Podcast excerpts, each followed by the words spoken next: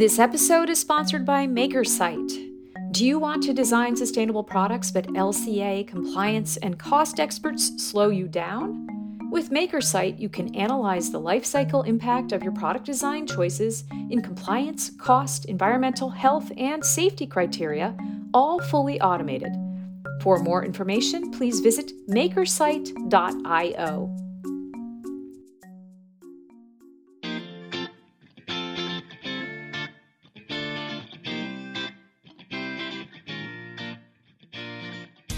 From GreenBiz Group, welcome to this week's edition of 350. I'm Joel Makower here in Oakland, California. On this week's edition, what's the purpose of a company's purpose? Turning greenhouse gases into fragrance and vodka, a deep dive into deep sea mining, and can sustainable food systems lead to healthier diets? It's a balanced diet this week on 350.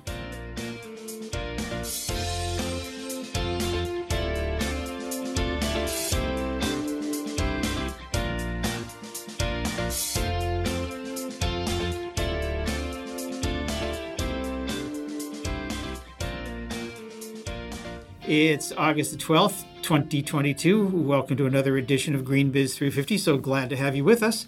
And joining me from right here at GreenBiz headquarters in Oakland, it's uh, slightly jet lagged Heather Clancy. Hello, Heather. Hello, Joel. It's nice to be about two feet away from you as opposed to however many thousands of miles. Yeah, 2,000 miles or 3,000, whatever it is. Uh, this is kind of, uh, and it's been a, an exciting week. We've had uh, the first ever all hands in person meeting, certainly in two or three or four years. All 55 of us together at the Claremont Hotel in the Berkeley Hills to look at our strategy and uh, sort of first of all get to know each other and meet people. It's like, wait, you work here? yeah, well, it's not just you work here because what do you do here? Ah, that's true. uh, yes, everybody yeah. works here, or at least they're supposed to. Um, no, it's it's been really gratifying. We've hired probably 20 people in the past year, and we've had a few departures, and and, and so there's quite the core of, of, of well newbies, mm-hmm. uh, some of whom are, are veterans in their field, and, and a lot of them are, are early career folks that we uh, often hire, and it's just been so great to see everybody, and and like icing on the cake is that we're doing a lot of this, not the, the, the offsite was at the Claremont, as I said, in our brand new GreenBiz office, mm-hmm. uh, just across the street from where we used to be, but in really spanking large, beautiful offices. So, anyway. Yeah. So we are no longer at Frank Ogawa Plaza, although we're across from Frank Ogawa Plaza. We, we look out on yes. Frank Ogawa Plaza. You'll still get the Hall. protest noises from. Actually, are we on that side? Yeah, we'll hear it. We'll okay. definitely hear it. But uh, when they get to that, so it, it's really been a great week in this middle of, of August to have this uh, this gathering and to also look at where we're going as a company. And uh, I just have to say, it's really exciting. It's very, very, really very exciting. exciting. So that's enough about us. Let's talk about what's going on in the world with the Week in Review.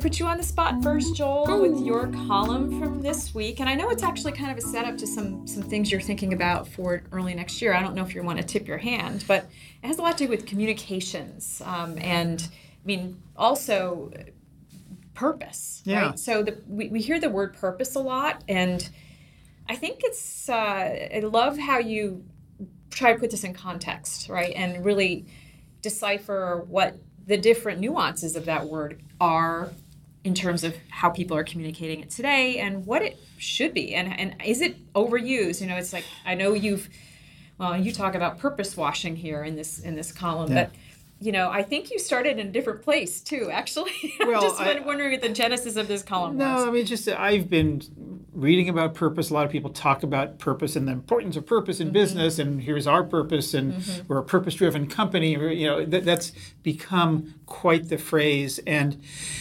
it's one of those things uh, in sustainability and, and, and, in the world of business you know you take a word and you work the heck out of it mm-hmm. and at some point it becomes overused and maybe misused and, misused. and ultimately abused yeah. Uh, and and i think that's the case now um, and so I, I did a little sort of thought piece, exploration, uh, meditation, if you will, on, on what is purpose and how a lot of companies used. now wear their um, purpose um, on yeah. their sleeve. Uh, the, the probably the poster child of this is Unilever, which has uh, committed to, or at least uh, announced an aspiration to have a purpose statement for each of its 400 brands, which led the New York Times to write a kind of snarky piece that says, "Does your mayonnaise actually need a mission statement?" Yeah. They confuse mission statements and right, and that that was one of the things yeah. I really appreciated about this whole conflate the, the point you make about conflating purpose and mission. So can you go into that a little bit more because I think that's super important for for this piece. Yeah, I mean, uh, a mission statement basically says what we do. We are, uh, you know, our our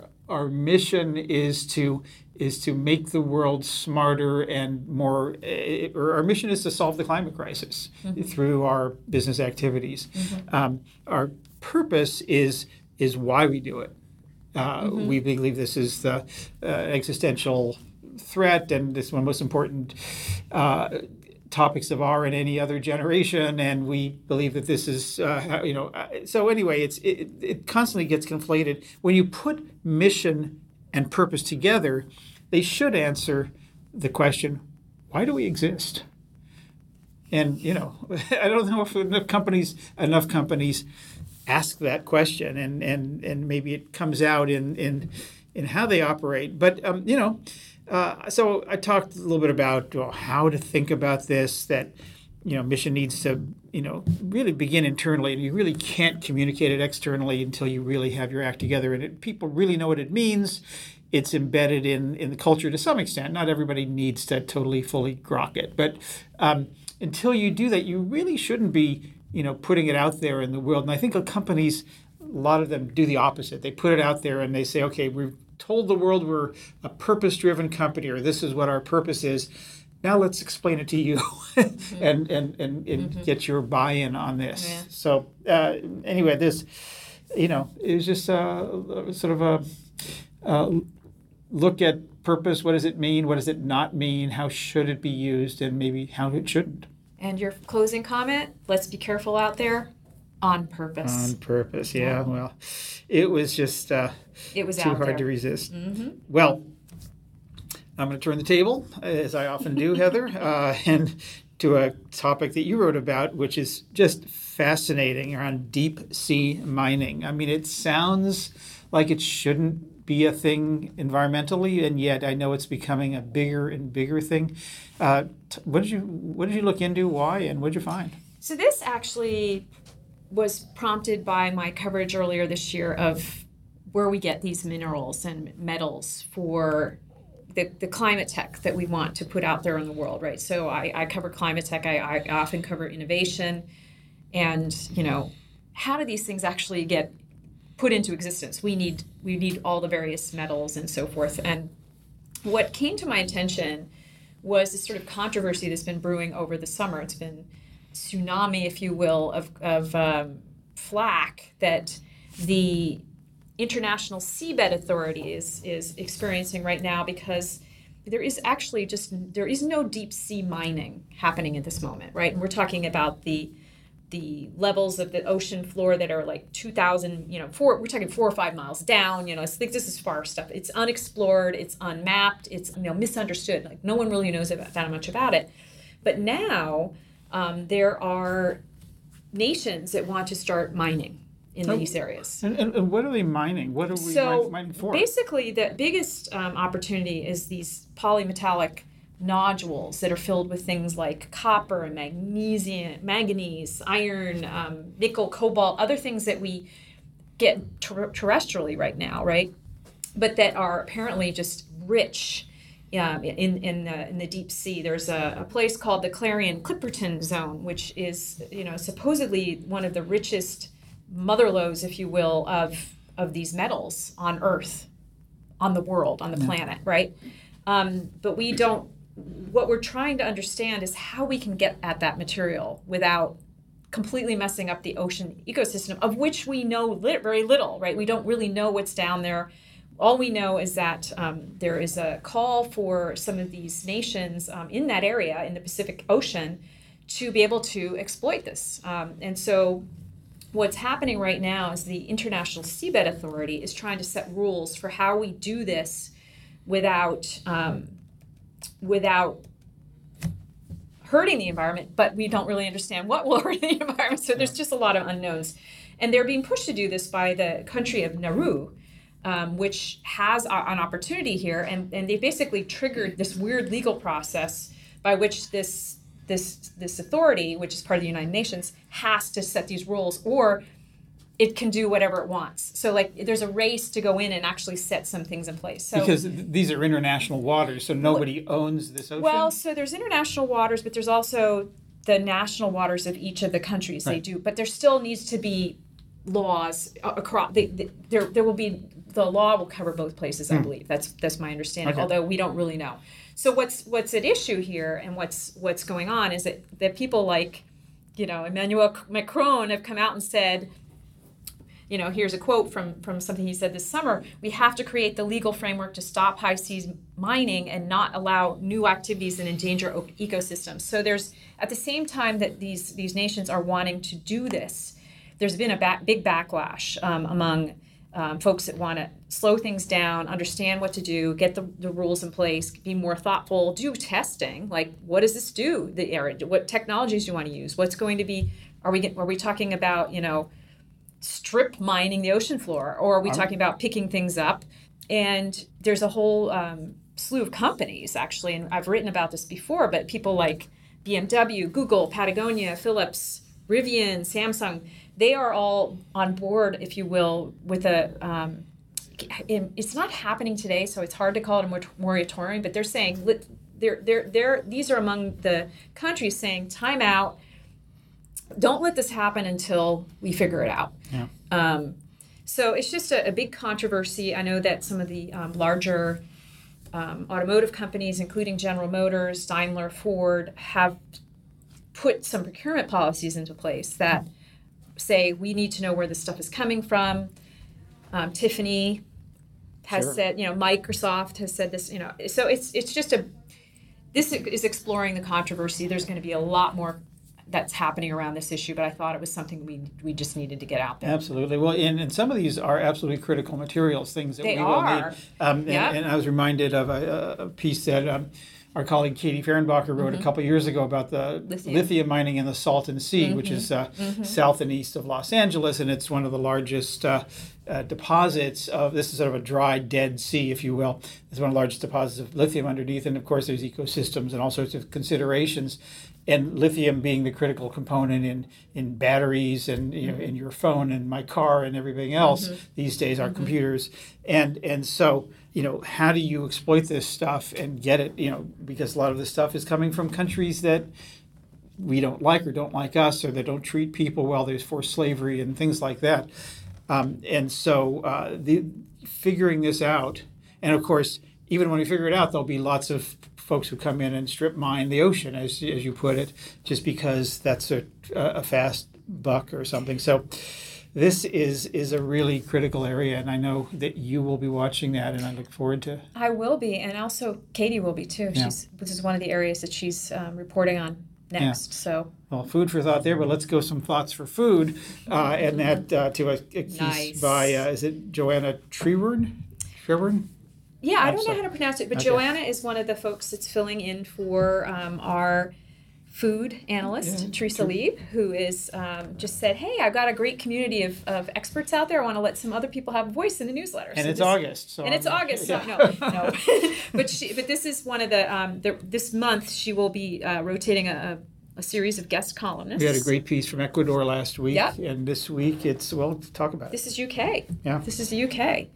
Um, you know, I I'll just get it. I mean, this is something I've been thinking about a lot. It's it's the role of um, food retailers in helping sort of promote, if you will. I'm, I'm not advocate, promote. I, don't know what verb I want to use yet, but the the healthier eating habits. So it, this piece talks about how a couple of the retailers in the UK um, are promoting plant-based and vegan diets. Um, one, she notes that one major retailer ran a, a national in-store Veganuary campaign across all its stores, highlighting just that that lifestyle. Vegan um, in January. Vegan in January. Yep. Um, I, yeah, it's funny how I, I, I, in my head already thought I knew what that term was and realized it's probably not something that will actually, but the, to the point of this, some, a lot of my friends actually do have heard that term. And I think the point is that there's, um, the, the retailers are discovering that there's a role in promoting these sales. And of course, it's in their interest, right? These plant based items yeah. are of interest and they're trying to do this on behalf of their, their suppliers. But, um, you know, uh, yeah, I, am I'm, I'm, You're less. You're more cynical about I, this. I, well, I'm two minds of this, as I often am. I mean, on one hand, I think it's great uh, that these uh, these retailers are, are stepping into this role of educating the market making people smarter about not just plant-based meats and alternatives, but um, diet, how that fits into a healthy, balanced diet, and all that. I also just, you know, we've been posting calories and fat and cholesterol and salt and sodium content on things for a long time. And I don't have any sense that the world's gotten any smarter or more diet conscious, or let alone that there's fewer cases of diabetes or anything else going on in the world.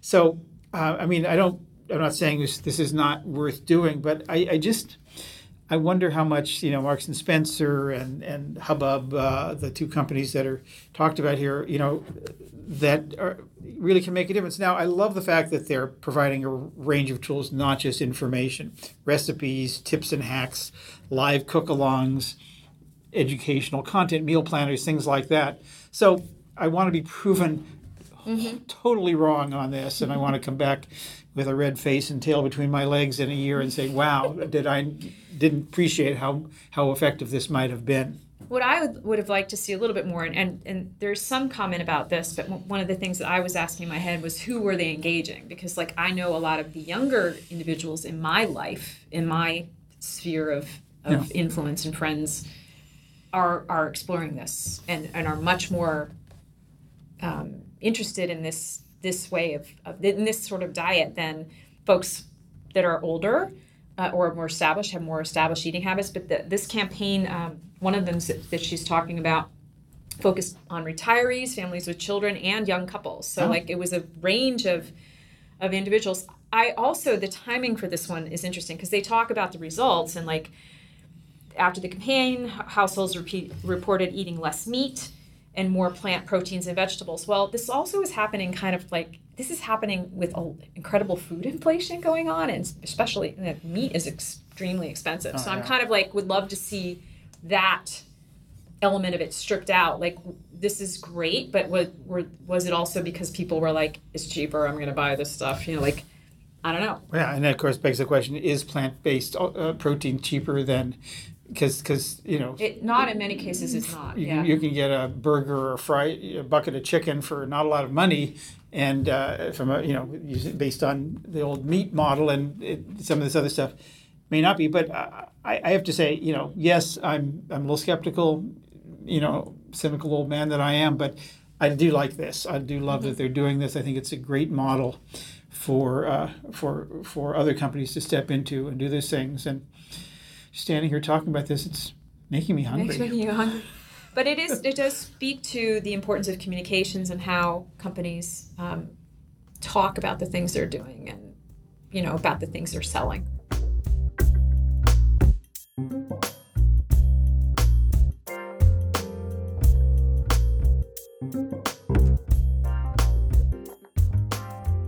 The term carbon tech is often used to describe approaches that use captured carbon dioxide as a feedstock for everything from fuel to materials to consumer products.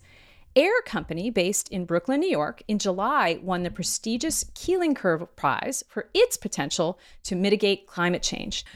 It transforms CO2 into alcohols that are used in products including hand sanitizer, vodka, and fragrances. Gregory Constantine, a former music festival organizer, is co founder and CEO of the startup. He joins us here on GreenBiz 350. Hello, Gregory. Hey, how you doing? Okay, I'm great today. I, okay, I have to ask, how did you go from a career in music festivals to becoming a climate tech entrepreneur? Where did this idea come from? Yeah, look, I think uh, you know I've always been really just inspired around a, a couple things. You know, one, just doing things that I'm passionate about, um, and you know I've always you know really been drawn you know to music as a whole. You know, I grew up as a as a musician, and I was just you know fascinated by how music just has this uh, you know insatiable ability to bring people together from all you know walks of life no matter what i think that you know music is just kind of like one uh, you know partaking in music is one of the most inclusive environments um, on the planet. And you know, in, in my in my early twenties, um, you know, having met my my now business partner, and then moving from Australia, which is this really beautiful island, to, to New York, another beautiful island in its own right, but you know, very different. Um, you know, I just became really, uh, you know, aware to, you know, to the things that we've done, you know, to, to our environment over the course of time, and um, you know, really wanted to see if there was a way to, you know, to bring my skill set together with my co-founder's skill set to to try to help the world for the better. And um, you know, over the course of the last, you know, five six years, it's it's really progressed into into what we're doing today at our company. So carbon tech, though, I mean, just generally speaking, I mean, you could choose lots of different things. Is there a was that is, did someone in your circle have experience with this? I mean, was there was there a particular aha moment? Yes, yes. So Stafford, our, our CTO and, and and my business partner, um, you know, he was really working on uh, you know technologies like this coming out out of his PhD at, at Yale, uh, which was really centered around um, you know, artificial photosynthesis. You know, how can you, you know, mimic a tree, um, you know, in a faster, more efficient way, um, you know, by removing CO2 and putting out oxygen. And that was really the, you know, the genesis for what we do, right? Taking that that principle and saying, you know, if we have the ability to to take CO2 and utilize it, um, really you know turning what's you know traditionally known as a problem and hopefully making it a solution we think that we um, a we should definitely go out and, and, and, at least try to do it because we think it could be world changing. Um, but but B, more importantly, really think that it's it's it's an important thing to to try to do as well. So that was really the the genesis, and then our you know two variant skill sets um, coming together to try to commercialize you know technologies and and, and products like this. Mm-hmm, mm-hmm. What sets Air Company apart from other carbon tech or carbon utilization businesses? Yeah, that's a that's a really great question. I think um, there, there's probably a, a, few different things that separate us. You know, uh, you know, the technology aside, I, I, really think it's just you know we've been able to to go out in in such a short period of time uh, and commercialize you know real products um, in market off the back of the technology that we've created. So um, you know what was once an idea um, is now an absolute reality. Where I think that you know there's there's still a lot of emerging amazing companies in the space um, that that still have incredible ideas, but you know, taking that leap from idea into actual commercialization is a big leap, and I think that's you know one of the reasons that uh, that's kind of separate us from you know from the others. Uh, you know, on top of that, um, we have real, you know, real products in market, like real, real brand and real products in market, right? We've, you know, over the last few years, we've commercialized a, a beverage product, a fragrance product, a sanitization product, and we have some incredible uh, other innovations that are coming out um, later this year as well. Okay, can you give us a hint? about uh, yeah the, the, hint is uh, let's wait and see what happens later this year ah darn okay so tell me about your relationship with nasa yeah, our, our, relationship with NASA is, is is an incredible one, and um, you know, one that we're you know we've been very fortunate to be able to you know to have worked with and um, over the course of the last couple of years and continue to continue to work with. And you know, the reason why we we have the ability to work with NASA is we, you know we've been a part of their their CO two program, essentially their Centennial program, which is really focused around how can we take carbon dioxide and turn it into things of use that would be useful, um, you know, not only here on Earth but but potentially in outer space and um, you know specifically on Mars. So um, you know we've gone and gone out and created um, things like sugars from CO two as well as things like you know rocket fuel from from CO2. And the beauty about working with a group like NASA or you know government bodies as a whole is you know they really allow you to to work on you know no pun intended moonshot innovations because when you're creating things for space, um, they don't necessarily always make economical sense. And um, you know, rather than you know creating them here on Earth, everything really needs to be commercially viable. Where um, when you're working with a group like NASA, they really allow you to to push the boundaries and, and stretch you know how you think about things um, in order to be innovative and and and be creative and and hopefully a point of difference because it's those innovations that help moving the, that help move the world forward. Air Company raised 30 million in Series A back in April. So, what's the growth plan, especially given the uncertain uh, economy right now? And, and, you know, things are a little bit shakier than they have been. Mm. Yeah, things things certainly are a little bit shakier than they have been. You know, for us, uh, you know, it's it's it's still full steam ahead. Um, you know, climate change isn't isn't slowing down because of the economy. Um, and you know, our our mission and the reason why we, we do everything that we do is to is to curb climate change. So um, for us, uh, you know, we aren't going to be slowing down. We're going to continue to you know, to go out and, and, and work on the plan that was set forth. And, you know, we were extremely fortunate enough to be able to raise, um, to raise capital prior to, you know, that, that economic kind of downturn. But we have some amazing partners on board who believe in, in the vision of, of, of our organization. And, you know, the, the funding is to really go towards um, scale, continue to scale up uh, our technology, continue to to innovate, um, and continue to do research and development on our carbon dioxide conversion technologies, so that we can be applicable at scale, because that's where we have the most amount of impact. So this is another question I want to ask you. You're in Brooklyn, mm-hmm. right? People don't necessarily think of Brooklyn as the place of carbon capture, although I I know that there's quite a few climate tech startups now emerging there. So why New York? Like, and how with this growth plan, are you going to be doing it in New York State? Where else are, you going to be doing this?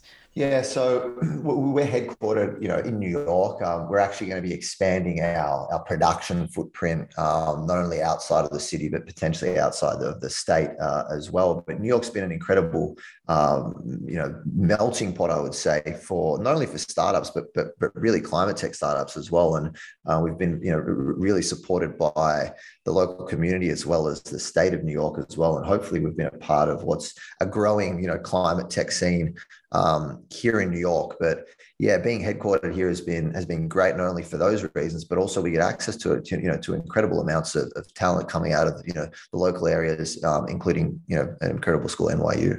So what's next, Gregory?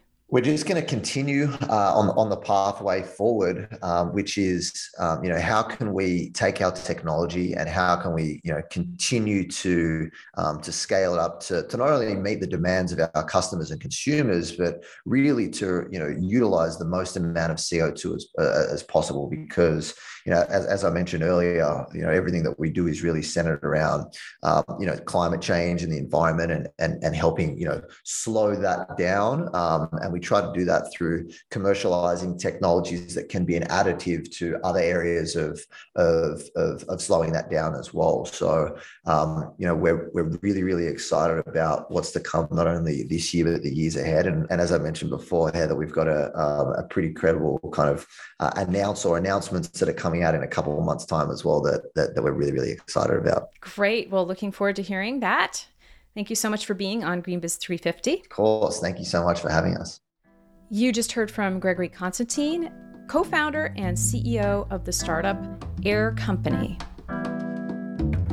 And that's our 350 podcast for this week. As always, go to greenbiz.com slash 350 to find more about the organization's stories and events we mentioned this week. And while you're over on the site, check out our free weekly newsletters. They're a great way to stay up to date all week long. Just go to greenbiz.com slash newsletters to sign up. We love your comments, questions, and tips. Our address, 350 at greenbiz.com. Heather and I will be back next week, sadly from across the continent from each other, with another edition of GreenBiz 350. Until then, from all of us here at GreenBiz Group, I'm Joel Makower. We'll see you next time. This episode is sponsored by MakerSite. Get to know MakerSite's multi criteria design support system. Design better, more sustainable products and accelerate product time to market by 10%. For more information, please visit makersite.io.